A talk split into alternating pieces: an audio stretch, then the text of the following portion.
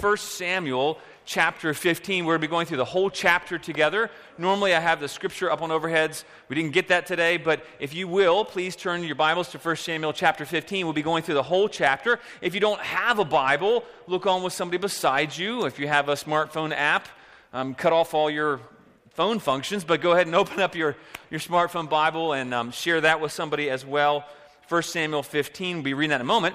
Wanted to give you a quick update, though. Um, we are contractually set to close on the building for Abundant Life Church on January 8th. Just want to let everybody know that and wanted to. We are excited about that. It'll be wonderful to have a full time permanent facility. Um, it doesn't mean we're going to move in just that Sunday, but we want to move in as quickly as possible. There is some work to be done, though, in the building, and so this is where you come into play. Um, every member doing their part helps the body be built up. In this case, physically, it helps the, the place for our body to meet to be built up. Um, so we could use help from people who have various giftings or abilities or talents. And some of the different places we need people with different skills. If you are, are good with swinging a hammer um, and you know how to maybe put up some temporary walls or things like that, if you are gifted with decoration, not just you think you are or you were 20 years ago, but people actually tell you you really are gifted with decoration, not just your mom. So, um, but if you have if you have a gift of decoration, that's not me. We need people like you. So we would love for folks who are gifted in decoration, or maybe you're gifted in painting, or um, other kinds of things, and hospitality, figuring out building layout, organization. If you're good at organizing things, we're going to need help organizing where does all of our stuff go from the storage unit. Where where do we fit everything? Um, if you're good in any of those areas, electronics, AV setup, um, those are some of the various ways that we need your help. So if you're good in any of those ways, please let Katie know this week. Email her at Katie, K A T I E, at rgcsc.org. Email her this week. Let her know, hey, I'm, I have some skills, abilities in these areas. I'd be willing to serve. And as quickly as possible, we begin planning that way. Oh, also, if you're good at duct work or HVAC or things like that, those are some of the various things that we need help with. And as soon as we get as much help as we need, we can move in the building as quickly as possible. I'm hoping it'll only be a couple weeks after our close date, um, Lord willing, but um, that really depends on, on what kind of help we get. So the more help, the better. Um, any free time you have, we would love to be able to move in as quickly as we can. Um, in February, we are planning, I think it's February, maybe it's the end of January. January 31st, thank you. We are planning to have a progressive dinner, and it's going to end at the church building. So, Lord willing, that will be there. Um, prior to that, though, um, we're going to have the very first Sunday after we close. We can't be in the building, but after church, we're going to have a time where bring your lunch or plan to pick up McDonald's right there on the corner of 14 and Woodruff Road, or for other people, there's a fresh market on the way. But um, um on Sunday, January 10th, what we're going to do is we're going to have a building walkthrough for everybody. So, Sunday, January 10th, building walkthrough for everybody. And, and that's intended so that um, we can all see the building, see what's needed, see what kind of repairs we are, are, are, are needing to be done, and then so we can get a vision for the building. So, plan Sunday, January 10th, we're going to have a building walkthrough, and then we're just going to have a community kind of lunch right there at the building. We're going to picnic inside the building. So, bring your lunch with you right after church, January 10th, and then Lord willing, by the 31st um, or no later, that will be our first formal meeting in the building. So um, I'm, I'm excited. You guys excited about that? Excellent. It's a huge answer to prayer, both financially and that we even found a building. And so we're just excited in many different ways to have a permanent facility. Well, turn your Bibles to 1 Samuel 15, reading verses 1 through 35. This is the story, really, of the beginning of the end of Saul's reign as king. He has, he has disobeyed God. And because he rejects God through his disobedience, God rejects him. So let's, let's read this and hear what God has for us from his holy, inspired word. And Samuel said to Saul, The Lord sent me to anoint you king over this people, Israel. Now, therefore, listen to the words of the Lord. Thus says the Lord of hosts I have noted what Amalek did to Israel in opposing them on the way when they came up out of Egypt. Now go and strike Amalek and devote to destruction all that they have. Do not spare them, but kill both man and woman, child and infant, ox and sheep, camel and donkey. So Saul summoned the people and numbered them in Telaim, 200,000 men on foot and 10,000 men of Judah. And Saul came to the city of Amalek and lay in wait in the valley. Then Saul said to the Kenites, Go, depart, go down from among the Amalekites, lest I destroy you with them. For you showed kindness to all the people of Israel when they came up out of Egypt. So the Kenites departed from among the Amalekites. And Saul defeated the Amalekites from Havilah as far as Shur, which is east of Egypt. And he took Agag, the king of the Amalekites, alive and devoted to destruction all the people with the edge of the sword. But Saul and the people spared Agag and the best of the sheep and of the oxen, the fattened calves and the lambs, and all that was good, and would not utterly destroy them. All that was despised and worthless they devoted to destruction the word of the Lord came to Samuel I regret that I have made Saul king, for he has turned back from following me and has not performed my commandments. And Samuel was angry, and he cried to the Lord all night. And Samuel rose early to meet Saul in the morning, and it was told Samuel, Saul came to Carmel, and behold, he set up a monument for himself, and turned and passed on, and went down to Gilgal. And Samuel came to Saul, and Saul said to him, Blessed be you to the Lord. I have performed the commandment of the Lord. And Samuel said, What then is this bleating of the sheep in my ears and the lowing of the oxen that I hear? Saul said, They have brought them from the Amalekites, for the people spared the best of the sheep and the oxen to sacrifice to the Lord your God, and the rest we've devoted to destruction. Then Samuel said to Saul, Stop! I will tell you what the Lord said to me this night. And he said to him, Speak.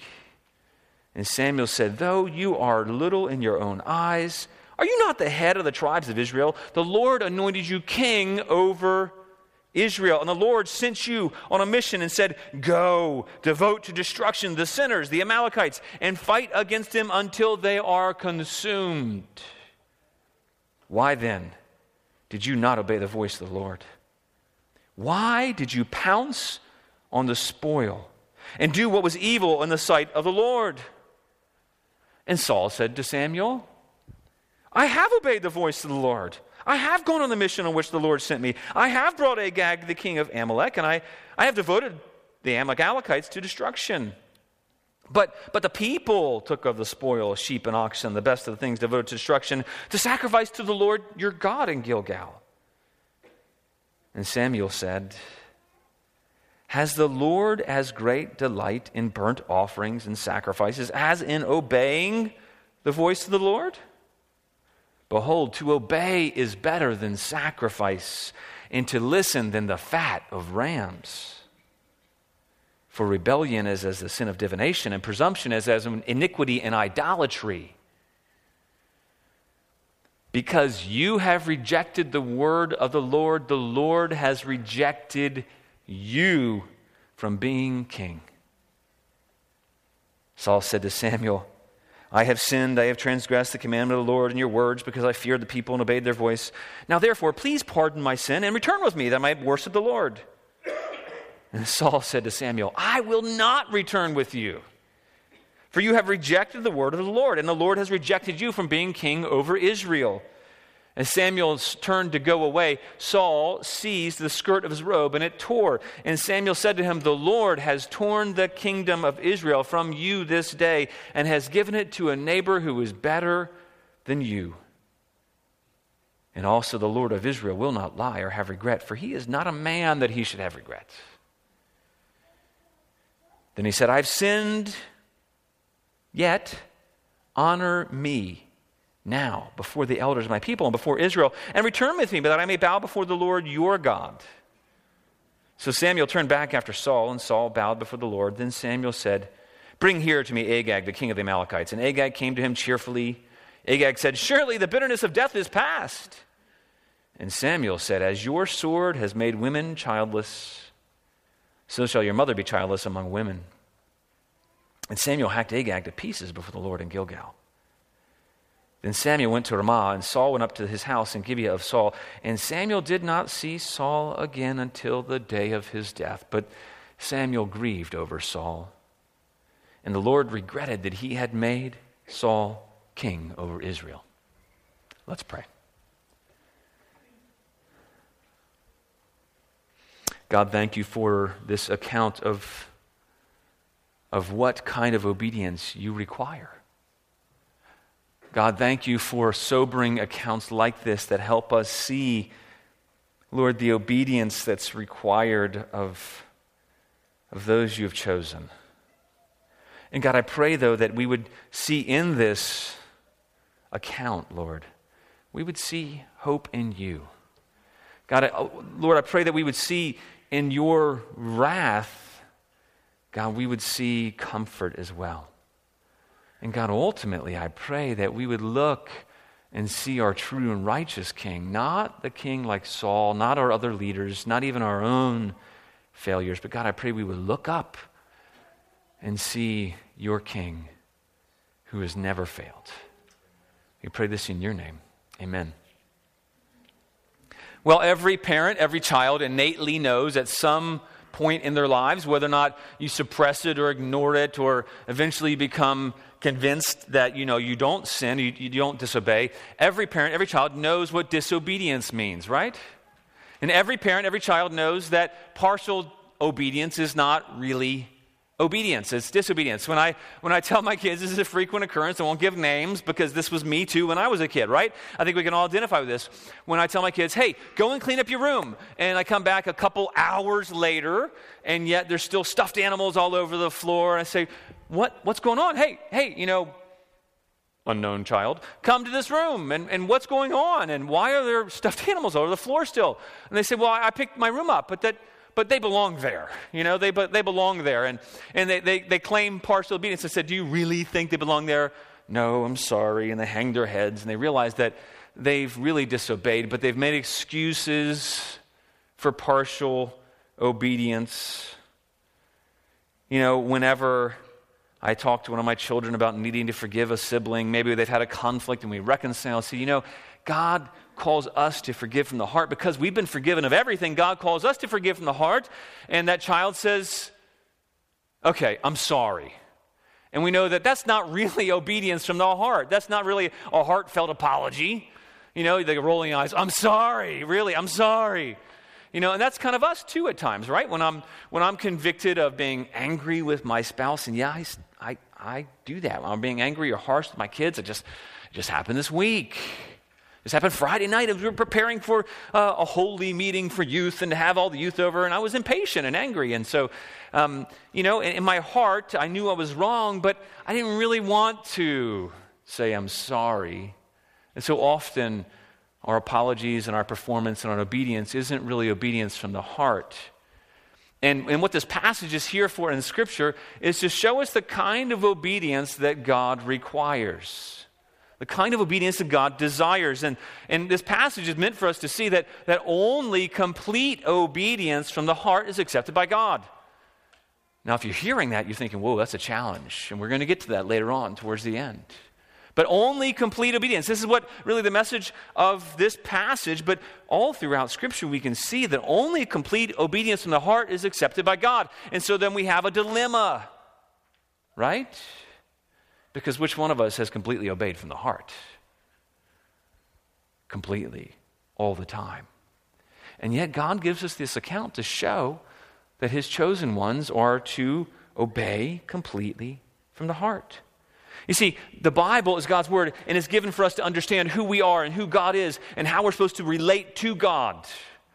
In the very beginning, God he set up a perfect world and, and he created this perfect world for us to enjoy and for Adam and Eve to enjoy. They had everything they ever wanted. And he only gave them one command, one command to obey. And that obedience was actually for their good. And yet, Adam and Eve took it upon themselves to think that they knew best. They presumed, they arrogantly presumed to best understand and know how to carry out what God had said in their own way, which is really not obedience at all. And then the storyline of the Bible, it reveals all, ever since Adam and Eve and their disobedience, it reveals our need to obey God or our need to be reconciled to God. And that reconciliation to God can only occur through obedience. And yet, you see, time after time, mankind has a struggle throughout the Old Testament where God calls men, mankind to obedience, and yet man fails to obey. And God extends mercy, and yet man fails to obey. And God extends more mercy, and yet man fails to obey. And the Bible reveals humankind's utter inability to save ourselves. Even after given chance after chance, it reveals that we are all ultimately unfaithful, unable, and desperate for being redeemed. And so, by the time you get to this story, this account, the, the people in the Old Testament are thinking, well, maybe this king, maybe he will be the one who will redeem God's people by being obedient, by being faithful. He's the chosen one after all. And that's what God intended for Saul. And yet we see this saga of God's redemptive purposes being played out over the millennia. And all along, the details for how this promised redemption of all the nations will come about, it unfolds. And, and you see throughout the Old Testament, it's, it's Israel's story about God's chosen people, but really it's our story, everyone's story. It's the Gentile story as well, because it's the story of God's purpose to redeem all of mankind through his chosen one, his anointed king. That's who Saul was called to be. And yet, humanity on their own and a king of our own making can never, never rescue, never redeem. And so, through the story, we're meant to see that it's not an earthly kind of king. What are we celebrating this Advent season? It's not an earthly kind of king. And we're meant to see that we need God's king who will obey God fully to redeem us. And so, this account we have of Saul, it's, it's one of making clear that a king of our own choosing is not what we need. And maybe this morning you're thinking that you're going to you're going to attain some kind of righteousness or some kind of goodness on your own, maybe through philanthropy. Maybe you're especially in a, in a mood of giving this holiday season, as so many people are wont to do. And yet, we can see that, that no, a king of our own choosing is, is not what we need. And through this contrast, this negative contrast is going to be set up this whole passage. We're going to see what kind of king that God intends and what kind of king humanity really needs. In the very outset, we can see that God intends for his king to listen to his words. That's the first idea that's emphasized plainly in this passage is that, that God's chosen one, his king, is called to listen to his words. That's what he calls Saul to do through Samuel. Samuel comes into the very beginning. He says, Saul, I anointed you king for you to listen to God's words. It's no light responsibility, no small task. This, this calling to listen to God's words. And so Samuel tells Saul, This is a big deal. God anointed you to lead the people, to be the chosen one. So listen to the words of the Lord. And so he's saying, Listen. And remember the last time we encountered Saul in chapter 14, what was he doing? Who was he listening to? He wasn't listening to God. In chapter 14, Saul is listening to the people's will, the people's voice. So Samuel comes and says, I've anointed you to be king. Didn't you, don't you remember who you are? Don't you remember who I've called you to be? Now listen to the words of the Lord. It's important for us to get that the kind of king God chooses to be guided by God's word and to listen to God's word. And it's important for us because God intends for his king to lead his people by listening to God's words himself.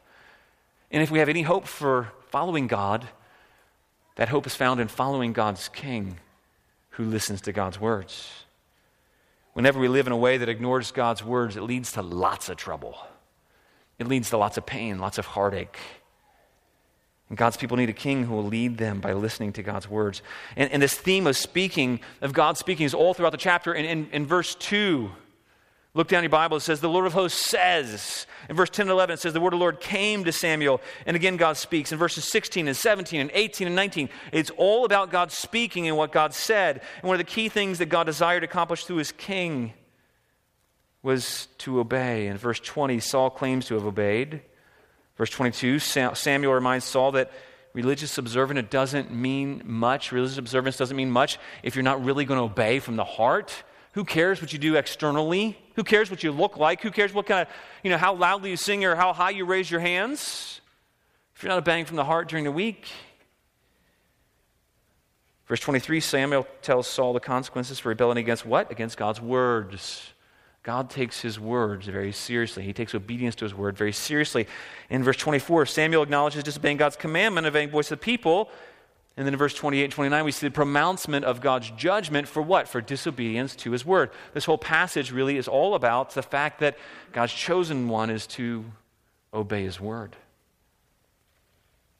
The chapter ends with the Lord regretting that he made Saul king and in this context, it's clear that God feels this way because his king has failed to listen or to obey his word. Now, look down in verse 2. We're going to see that one of the functions that God intends for his chosen king is to execute judgment.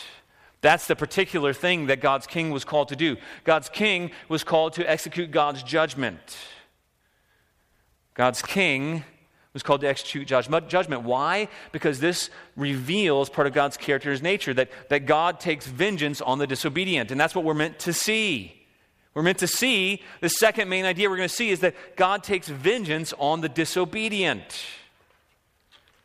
He says that God took note of what Amalek and his people did against Israel. When Israel, they had fled Egypt They had just been set free from slavery. They just come across the Sinai Peninsula. And as soon as they got there, um, Amalek, it tells us in, in, Exodus and then again in Deuteronomy, they came behind them and they picked off all the weak ones. And they surrounded them. They came from behind and they ambushed Israel.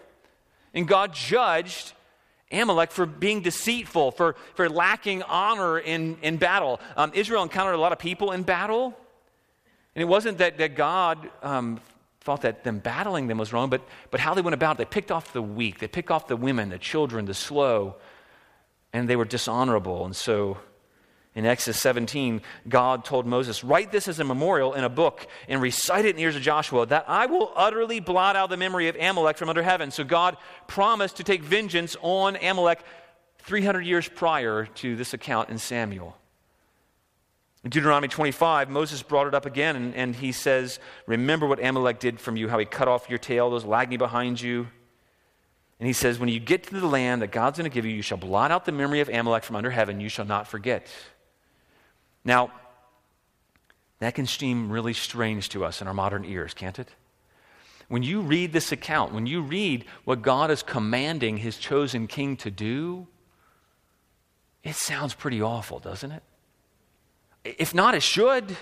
It should sound pretty awful when he says, kill them all, wipe out not only the, the men, but the women, the children, the infants, even their animals. What in the world is going on here? That can sound pretty harsh. It can sound cruel. It can seem ruthless. And if it doesn't raise a question, it should raise a question of how can a God who's slow to anger and rich in mercy judge so severely? How can a loving God pledge to do something which seems, I would say, seems so unloving to us? After all, God's the one whose mercies are new every morning, right? But yet, God's the one who pronounces that he will utterly blot out Amalek from under heaven. And in verse 3, God commands Saul through Samuel to wipe them all out. What a seemingly horrific and what a really horrific judgment this is. He commands them to wipe out everybody, even the babies. That, that's, that's awful, right? God's wrath is terrible. You know, it says, you know, all of us should be aware of God's just wrath. But remember at the very beginning, Adam, God said at the very beginning, when He commanded to Adam, He says, Don't eat of the fruit of the tree of the garden, because in that day you will die. And ever since man's disobedience, this death sentence was hanging over all of mankind. So none are really truly innocent. And yet, time after time, God extends mercy and grace to humanity. And God's justice, though, it demands payment. Payment be made for breaking God's laws and disobeying God's commands. But even more here is going on than just the, the wrath that all of humanity deserves, right? You see, God's showing He's always faithful to His promises. And He's also showing something else, something that we need to hope in. Sounds awful. That God will actually take vengeance on those who molest or harm His children. But you see, He is the one who will bring vengeance. God says, Vengeance is mine. This is not a command that's given um, to all of God's people. This was a command given to God's chosen one because God's chosen one was meant to carry out God's justice, his vengeance. And if you think about it, the justice and wrath of God, it's terrible, it's frightening. We should never rejoice when people receive the justice that's due to them. Why? Because all of us have justice that's due to us. Yet without such justice, there would be no justice at all. If God let all sin go unpunished, God himself would be unjust. The Amalekites had 300 years to repent. And yet we see looking down at verse 18, look down your Bibles, what does he refer to them? He refers to them actively as sinners. Those sinners, the Amalekites, they still have not repented. They still have earned their own punishment. It doesn't make it easy to swallow. But you know, we all deserve the death that God commanded against the Amalekites, against Adam, apart from receiving his grace and forgiveness. There's only one way that any of us can avoid receiving this same wrath, and that's by trusting God, looking to his true king to deliver. And yet, at the same time, there's hope here because God does take vengeance. But lest we think we're given the same kind of authority or command as God's king, let's remember that this is God, the Holy One, making this command to his chosen king. This is not God giving this command to everybody to decide on their own who deserves punishment, what justice looks like. And right now, this is especially poignant for us. If you've been paying attention to the news this past week, you remember the terrorist attack that just happened in San Bernardino, California, where 14 people were slaughtered by those who were actually persecuting people who've placed their faith in in God happened to be Jewish synagogue, Jewish people, Jewish Christmas party they had attacked. You know, if you remember the terrorists in Paris last month.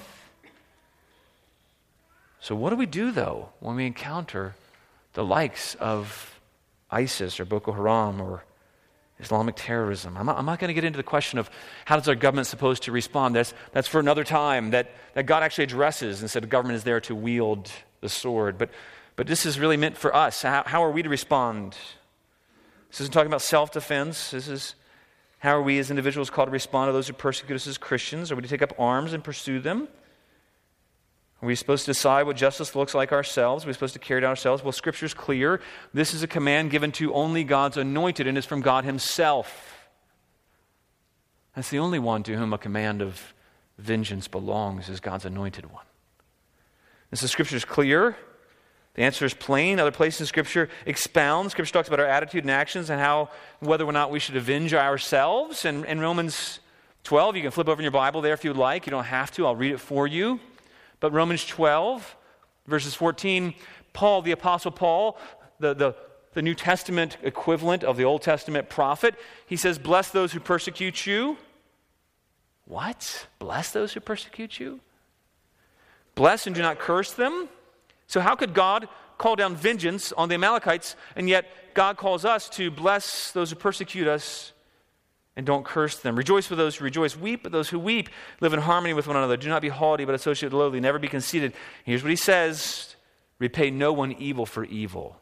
No one.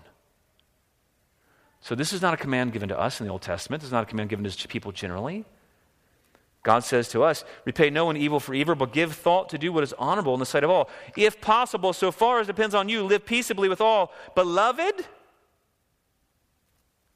here's a hard and fast word never, never avenge yourselves, but leave it to the wrath of God. Oh, that's what's going on in 1 Samuel. But leave it to the wrath of God, for it is written, He says, Vengeance is mine, I will repay, says the Lord. That's what we have going on in 1 Samuel is God repaying vengeance through his anointed one. And he says, to the contrary, if your enemy is hungry, if your enemy is hungry, feed him. If he's thirsty, give him something to drink, for so by doing you will heap burning coals on his head. Do not be overcome by evil, but overcome evil with good. This message of 1 Samuel is it's not meant for us to take this as ourselves. It's meant for say, oh, this is God and us seeing God's awful vengeance being carried out through his anointed one. But it's also meant to show us that it's really only God and only his anointed one that carries us out.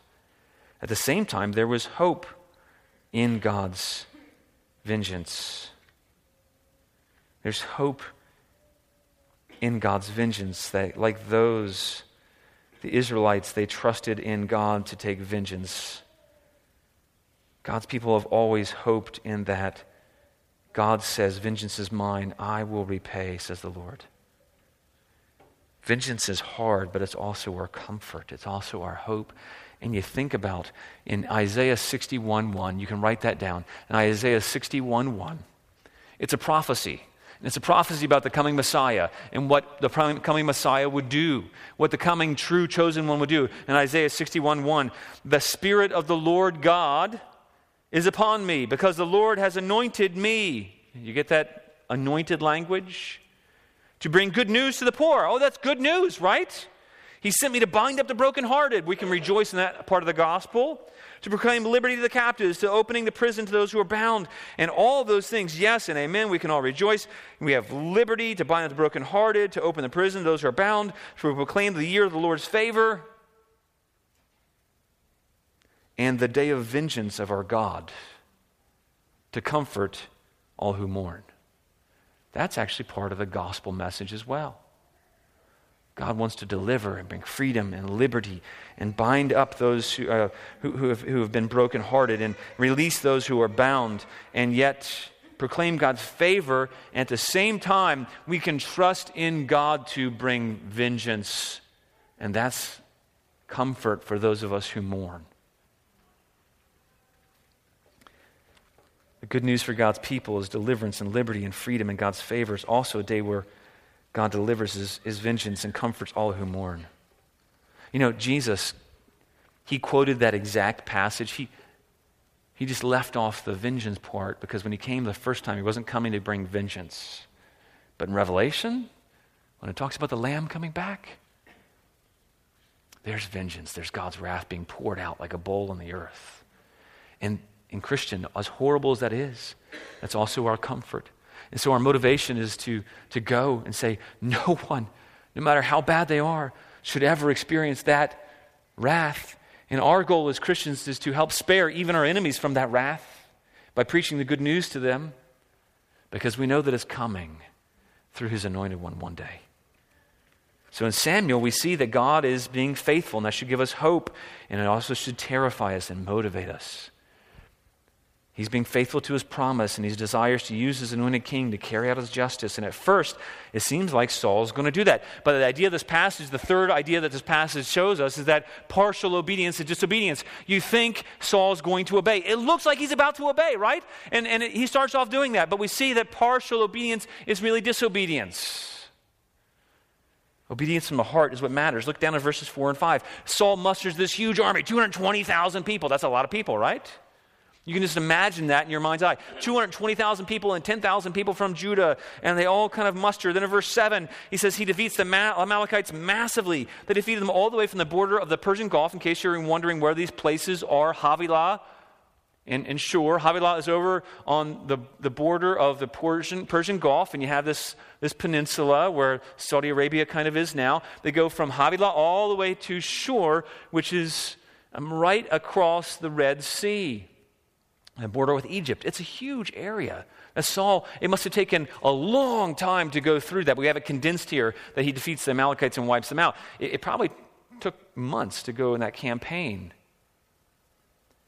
And so, you know, Saul and the people were fighting hard. They went to this huge place. But as hard as they were fighting, they were not fully obedient. In verse 7, he defeats the Amalekites. In verse 8, we see that Saul, though, he's not a faithful king. He doesn't carry out God's word fully. He doesn't deliver justice. In verse 9, we read that, that Saul spared not only Agag the king, but he spares the best of the sheep, the oxen, and, and the best of the lambs. And then look down in your Bibles in verse 9, there's this other little statement. It says, and all that was good.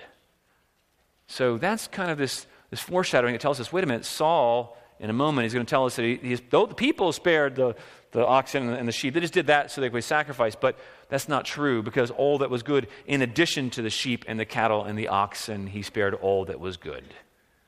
That implies material possessions and wealth and things like gold or treasure. Now, that's key to determining what Saul's true motive was. They spared all that was good. Not only did they not carry out what God said, even if they were kind of fooling themselves to think that, oh, yeah, we'll save the animals, but that's really for God, right? You know, I, I remember this one time in my life where I was tested, where uh, I, was, I was, had the choice of do I, do I stay in business or do I go and pursue studying God's Word um, with the goal of responding to God's call to go into ministry? I didn't really want to to begin with because I was tempted by deceitfulness of riches. And I thought, you know what? No, I'll just work for a few more years and save us some money and then, then I'll go into ministry. And maybe that sounds good and plausible, but what I really was doing is fooling myself. I was making excuses for why I wasn't going to obey God, and yet God convicted me. And Saul here is kind of doing the same thing. He's, he's kind of making excuses. In verses 10 and 11, though, we see the results of Saul not delivering God's justice. God responds. He declares to Samuel that he regrets. He regrets. He's sorry that he made Saul king because he turned back from following God and, and did not perform God's commandments. And Samuel accepts God's judgment. Verse 11 says Samuel's angry and he cried out to the Lord all night. We don't know exa- exactly why he was angry, but no matter the reason, Samuel wasn't gloating. He was angry, but he was also sad. It says he cried out to the Lord all night. In verse 12, look down your Bibles. Tells us he went out to meet Saul as soon as it was morning time. He was probably up all night grieving over Saul's failure grieving over the consequences that this was not God's faithful king. That yet again, the people had lost hope. And we see this passing mention. It serves as further confirmation that Saul wasn't motivated to worship God. The author writes, looking down at verse 12, it says, he's, Saul, he set up a monument. doesn't say for God. It says, look down your Bible. It says, set up a monument for himself. Ooh. And he turned and he passed on and went down to Gilgal. What was the first thing he did if he was really trying to sacrifice to God, really trying to be obedient? He would have sacrificed to God to begin with. But what did he do? He sacrificed, he set up a monument to himself.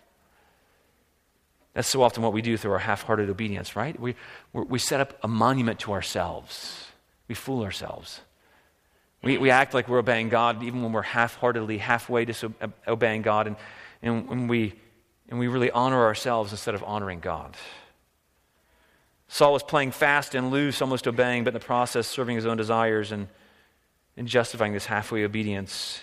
And we think you can see that Saul was pretty pleased with himself, or at least he was pretending to be, right? Look down at verse 13. Look down your Bibles verse 13.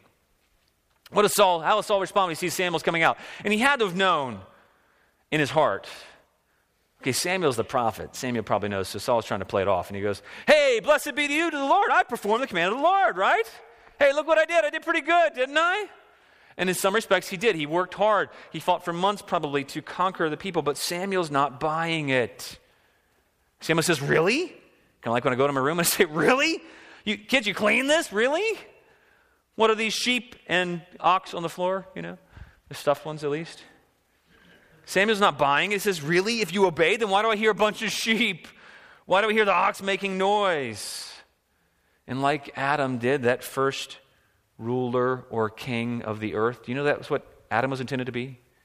When he says take dominion, what's that word mean? That's to have a kingly rule. Okay? So God, his first king, failed.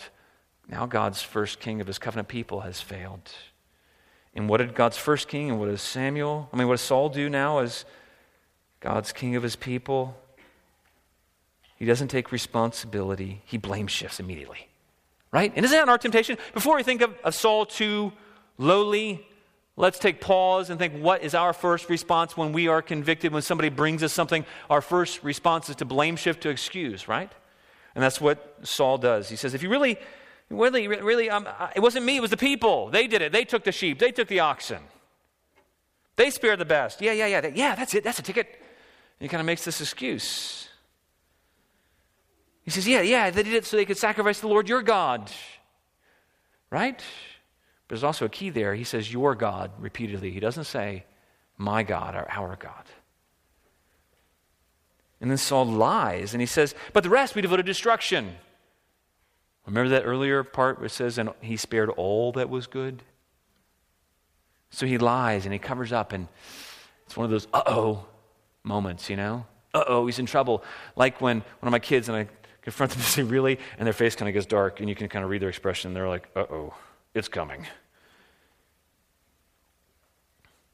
It's, it's like my kids forget that I have eyes and that I was once a kid and disobeyed, and I try to cover up my own sin. And they forget that I, I too once made excuses and still do make excuses for sin, so it's easy for me to see. And so Samuel is kind of like that, and Saul's like this little kid, and Samuel is fed up, though, and he doesn't let Saul keep lying. He says, Stop! Stop it! Stop lying! Quit it! Only, the only thing you're doing is digging yourself even deeper. You're making justification. Quit it! Don't compound your sin by lying. I'll tell you what the Lord said to me last night. He said, You've acted like it's a small thing. When he says you were small in your own eyes, doesn't mean Saul was being humble. What he was saying was, You took your position as a small thing. You didn't take the responsibility God had given to you as serious. And you saw that as a small, light thing that, that God had anointed you as a king over Israel. And, and maybe for, for me at times and for you, maybe I can take it as a small thing my responsibility as a father, or my responsibility as a husband, or my responsibility as a Christian. And I can ignore and treat those things smallly too. See, we're not very different from Saul. He says, you, you, you saw this as small, and yet God anointed you and put you in a position with responsibility, and you did not did not take the responsibility he had given you. You didn't carry out God given, your God given mission. You didn't carry out God's justice faithfully. And Samuel says, You pounced on the spoil. But that's an easy thing for us to do as well, isn't it? We can be tempted subtly. You know, it's easy for us to condemn Saul and think, oh, how could Saul do that? It wasn't the command of God very clear? Yes. Isn't the command of God very clear to each and every one of us? When it says, love your neighbor better than yourself. When it says, husbands, love your wives. When it says, children, obey your parents. Aren't those commands very clear? When God commands for us not to withhold the things of God from God and to, to give to the Lord what is His. When you lie or cheat on your tax return and don't declare all of your income and your what you get in cash because you want to keep more money and you justify it because you don't agree with it or you don't agree with the government or because everybody else does it. Isn't that the same thing? Isn't that counting your who God called you to be as small? Maybe instead of giving to the poor or giving to those in need or giving to the church, maybe you make excuses for why you spend your money on yourself instead of giving to the things of the Lord.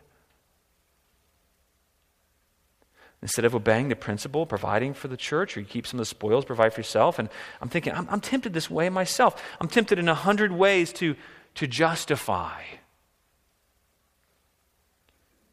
You know, boy, we could, have, we could have some more stuff. I could, I could give more generously to my kids and my family if I just give a little less.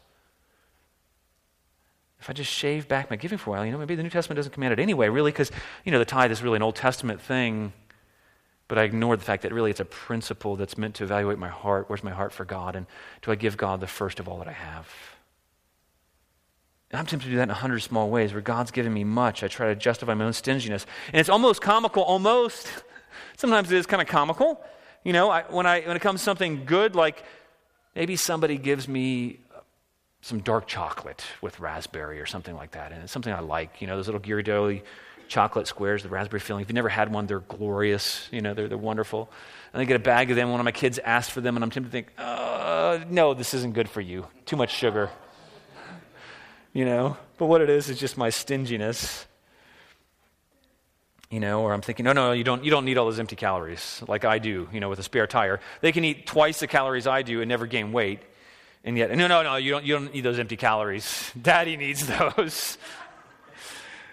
Um, you know, I'm scooping ice cream. You know, who, who of us isn't tempted? We're like, when we're scooping out dessert, to, to secretly be looking at who has the larger portion, you know, and then, you know, carrying those bowls of ice cream. Paul Tripp gives illustration. I've had that many times in my own life. You know, I scoop out, maybe, maybe, you know, we, my wife and I are sitting up watching a movie. I'll go down and get some ice cream or something good, and, and I'll get it, and I'll be, be looking at the bowls of ice cream. Okay, this one's a little better. Okay, maybe this one, hey, babe, here, do you want this one? You know, and can, we can justify our own desire to keep to ourselves, to, to not love other people as better than us. And it's, it's really small, simple ways like that, but it's also seen all throughout our lives. So before you judge Saul too quickly, let's see our own hearts. Are we obeying God from the heart? Saul was given this great responsibility of being God's chosen king, and he disobeyed. And he was he's confronted, and he blame shifted, and he tries to justify it in verse 20. And then he tries to say, well, you know, I, I, saved, I only saved Agag because that's the customary thing to do. But God didn't give him that liberty. He justifies his disobedience, and he says, well, I tried to, I was going to worship God, and I was going to make some sacrifices.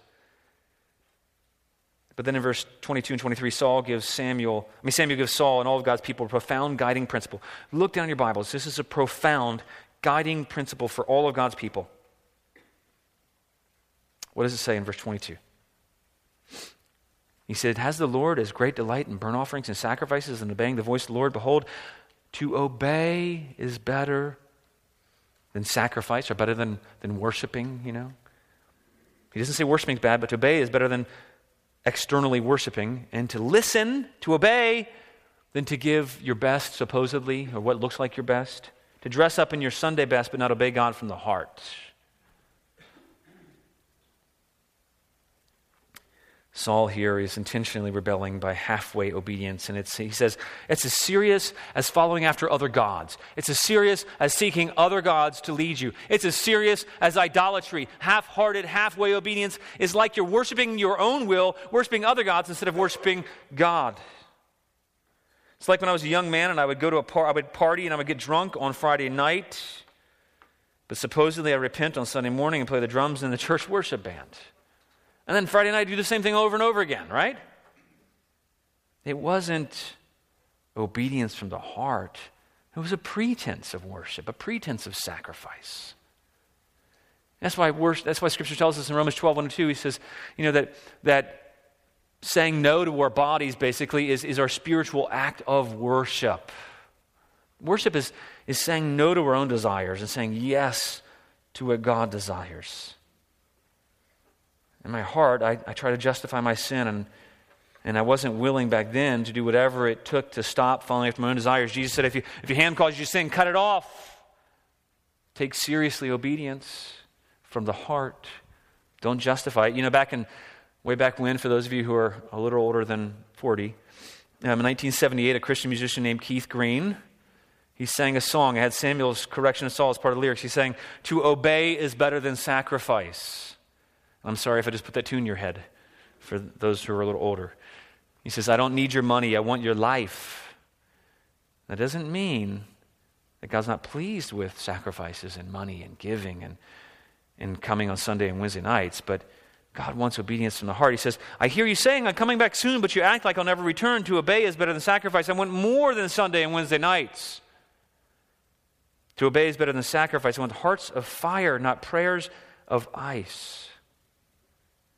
God wants everybody who reads this story to see that playing around with God and pretending to obey Him and keeping external appearances of religion is not enough.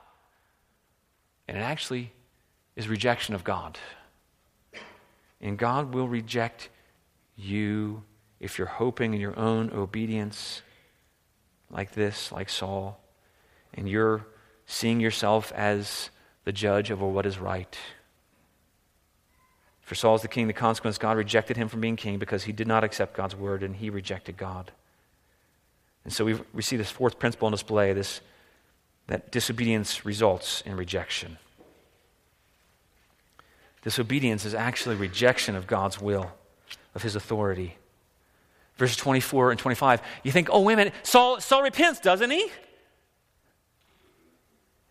He says, I've sinned, I've transgressed the Lord and your words. I, I, did it because I fear the people. Oh gosh, he's now he's excusing his sin even in his supposed repentance. I, I did it because I feared the people and I obeyed their voice instead of God, as if that's excusable. And then if he stopped there, you might think he's repent, repentant. But here's what he's doing. He's treating it like it's not a big deal. Samuel just told him, You've been rejected by God. And he says, I'm sorry, now go back with me and we'll act like everything's okay.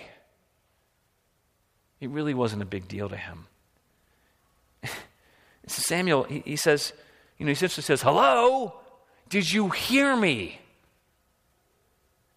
Look, look down in, in verse 26 to 28. He says, The Lord rejected you from being king because you rejected him by rejecting his word. I'm not going to go back with you and pretend like everything's okay. And he turns to go away, but Saul was desperate for Samuel to help him keep up appearances, and he seizes his robe and when he did it at Tor, and Samuel looks at the torn robe and says, Just like this, Lord, this robe is torn, so the Lord has torn the kingdom from you. He's given it to a neighbor is better than you. Look down at verse 29. He says, In the Lord, the glory of Israel will not lie or have regret, for he's not a man they should have regret. Now, hang on, because didn't it just say earlier that God regretted? It's the same word. In, in the Hebrew, it's actually the same word in the Hebrew, not just in English. It could seem confusing. The author's not confused. He didn't forget what he just written and what he's going to write again in verse 29. Verse 11, he said, I regret I made Saul king. What, what is that? That's actually hopeful for us to hear that God is sorrowful. He regrets, not in the sense that he did something wrong, but he is sorry. Because Saul has disobeyed, he is sorry that he made Saul king. Saul wasn't destined to disobey, but he is, God has experienced his sadness and sorrow. He is not nonchalant over sin. God's not distant. He's not nonchalant. He's not, he's, he's not ambivalent. God regretted he made Saul king in the sense that he's grieving over the sin of his people. He's not dispassionate. He's, he's sorry. Now, Samuel uses the same word, which can mean repent, and he says, but, but God, although God is sorry, God has nothing to repent of. And God's not going to go back on his word. What God said, you've been rejected as king, you really will be rejected. God's not lying. And where Samuel wasn't faith, Saul wasn't faithful, Samuel then we see the prophet, God's word on the earth, carrying out God's word. He brings justice, which Saul should have done. The last thing we're going to see in this account, though, it ends kind of darkly, doesn't it? Look down in verse, was it 33, 34, 35. So 33, he carries out justice. He hacks Agag to pieces. And then in verse 34, Samuel goes off to his city in Ramah, and Saul goes to his house in Gibeah. And this is sad. Why? Because God's word departs from God's chosen one. He no longer has God's word to guide him. What a dark place that is when we pursue our own ways and pursue disobedience, we can get to the place where God will withhold his word from us. We'll no longer experience that conviction. It says Samuel did not see Saul again till the day of his death, but Samuel grieved over Saul. There's sadness here. There's sadness here. Disobedience is grievous. not only does Samuel grieve, look in the, in the last ver- words there. It says, The Lord regretted that he had made Saul king over Israel. God was sorry that Saul disobeyed. Disobedience makes God's heart sad.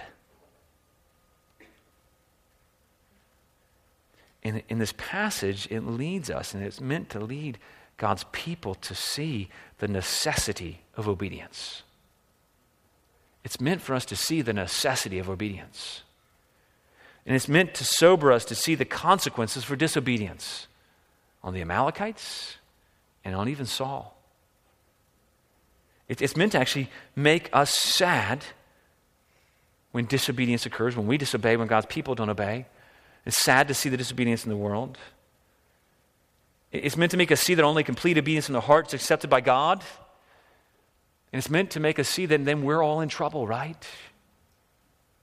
If we're to be judged on our own, then we would be judged like Saul, and we would be in trouble.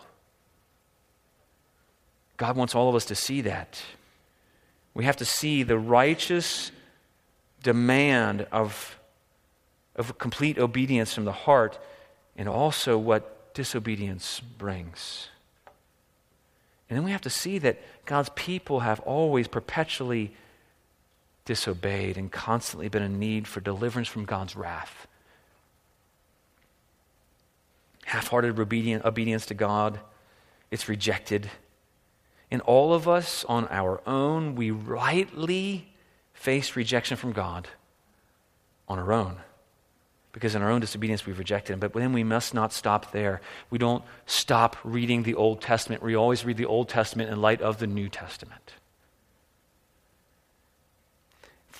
Accounts like this are meant to humble us, they're meant to, to, to show us who we are They're meant for us to, to grieve, to repent of our sin, but then they're made to do something else. You see, Samuel gave a promise. He said, The kingdom will be given to someone that is better than you.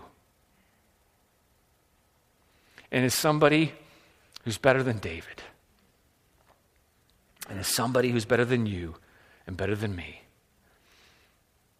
The kingdom has been given to the someone, the Son of God.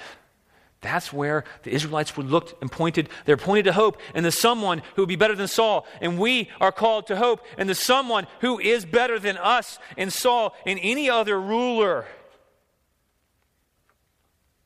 We're called to look to the true King, the chosen Son of God, whom we celebrate this Christmas season. We're to look to his complete obedience. And this obedience that Jesus, he came to earth, he humbled himself, he submitted himself to God, he obeyed perfectly, even to the point of death, the most humiliating death on a cross. Why?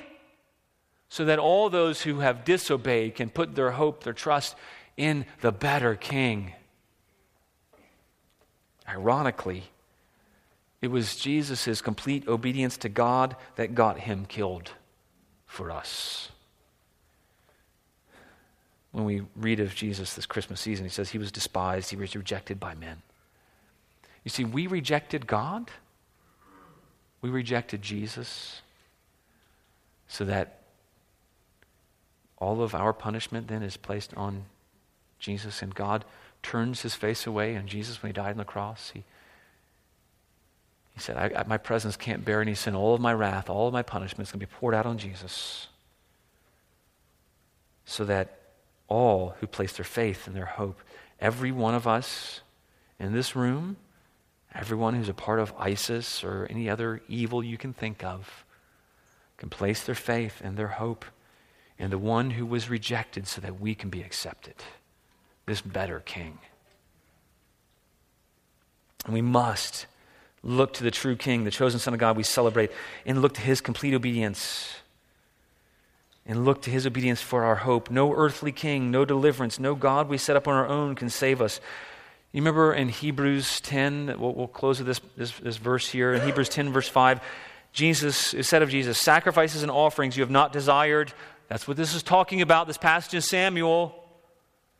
It's not external belief, it's not external sacrifice and offerings. It's sacrifice and offerings you, not, you have not desired, but a body you've prepared for me. In burnt offerings and sin offerings you have taken no pleasure. Then I said, Behold, I've come to do your will, O God, as is written of me in the scroll of the book. And because Jesus, perfectly the King, the chosen one who was meant to carry out God's will, because he's done that, we have hope. He's a perfectly obedient king. Where Adam blame shifted, where Saul blame shifted, where we blame shift, Jesus took the blame. He, he took the blame that he did not deserve. We don't even take the blame we do deserve. And he took the blame he did not deserve, and he was faithful to the end. In the garden, he was praying. What a perfect picture this is. He says, God, if there's any way that this, this vengeance, this wrath can pass from me, let it. But nevertheless, not what? Not my will, but yours. He did all that as our faithful king so that we might be truly rescued and redeemed from all our enemies. And then we have hope that this chosen king will one day, he will redeem all things. He will return. He will come back. And we can trust in him that he will carry out vengeance on those who deserve it. But in the meanwhile, it's all calling to follow him in joy and love and say, Jesus, because you've given it all, God, I want to offer my life as a living sacrifice to you, holy and pleasing and acceptable to you. And Jesus, because I deserve wrath, I want to go and tell everybody I know of the way that they can avoid the wrath that we all deserve. Amen?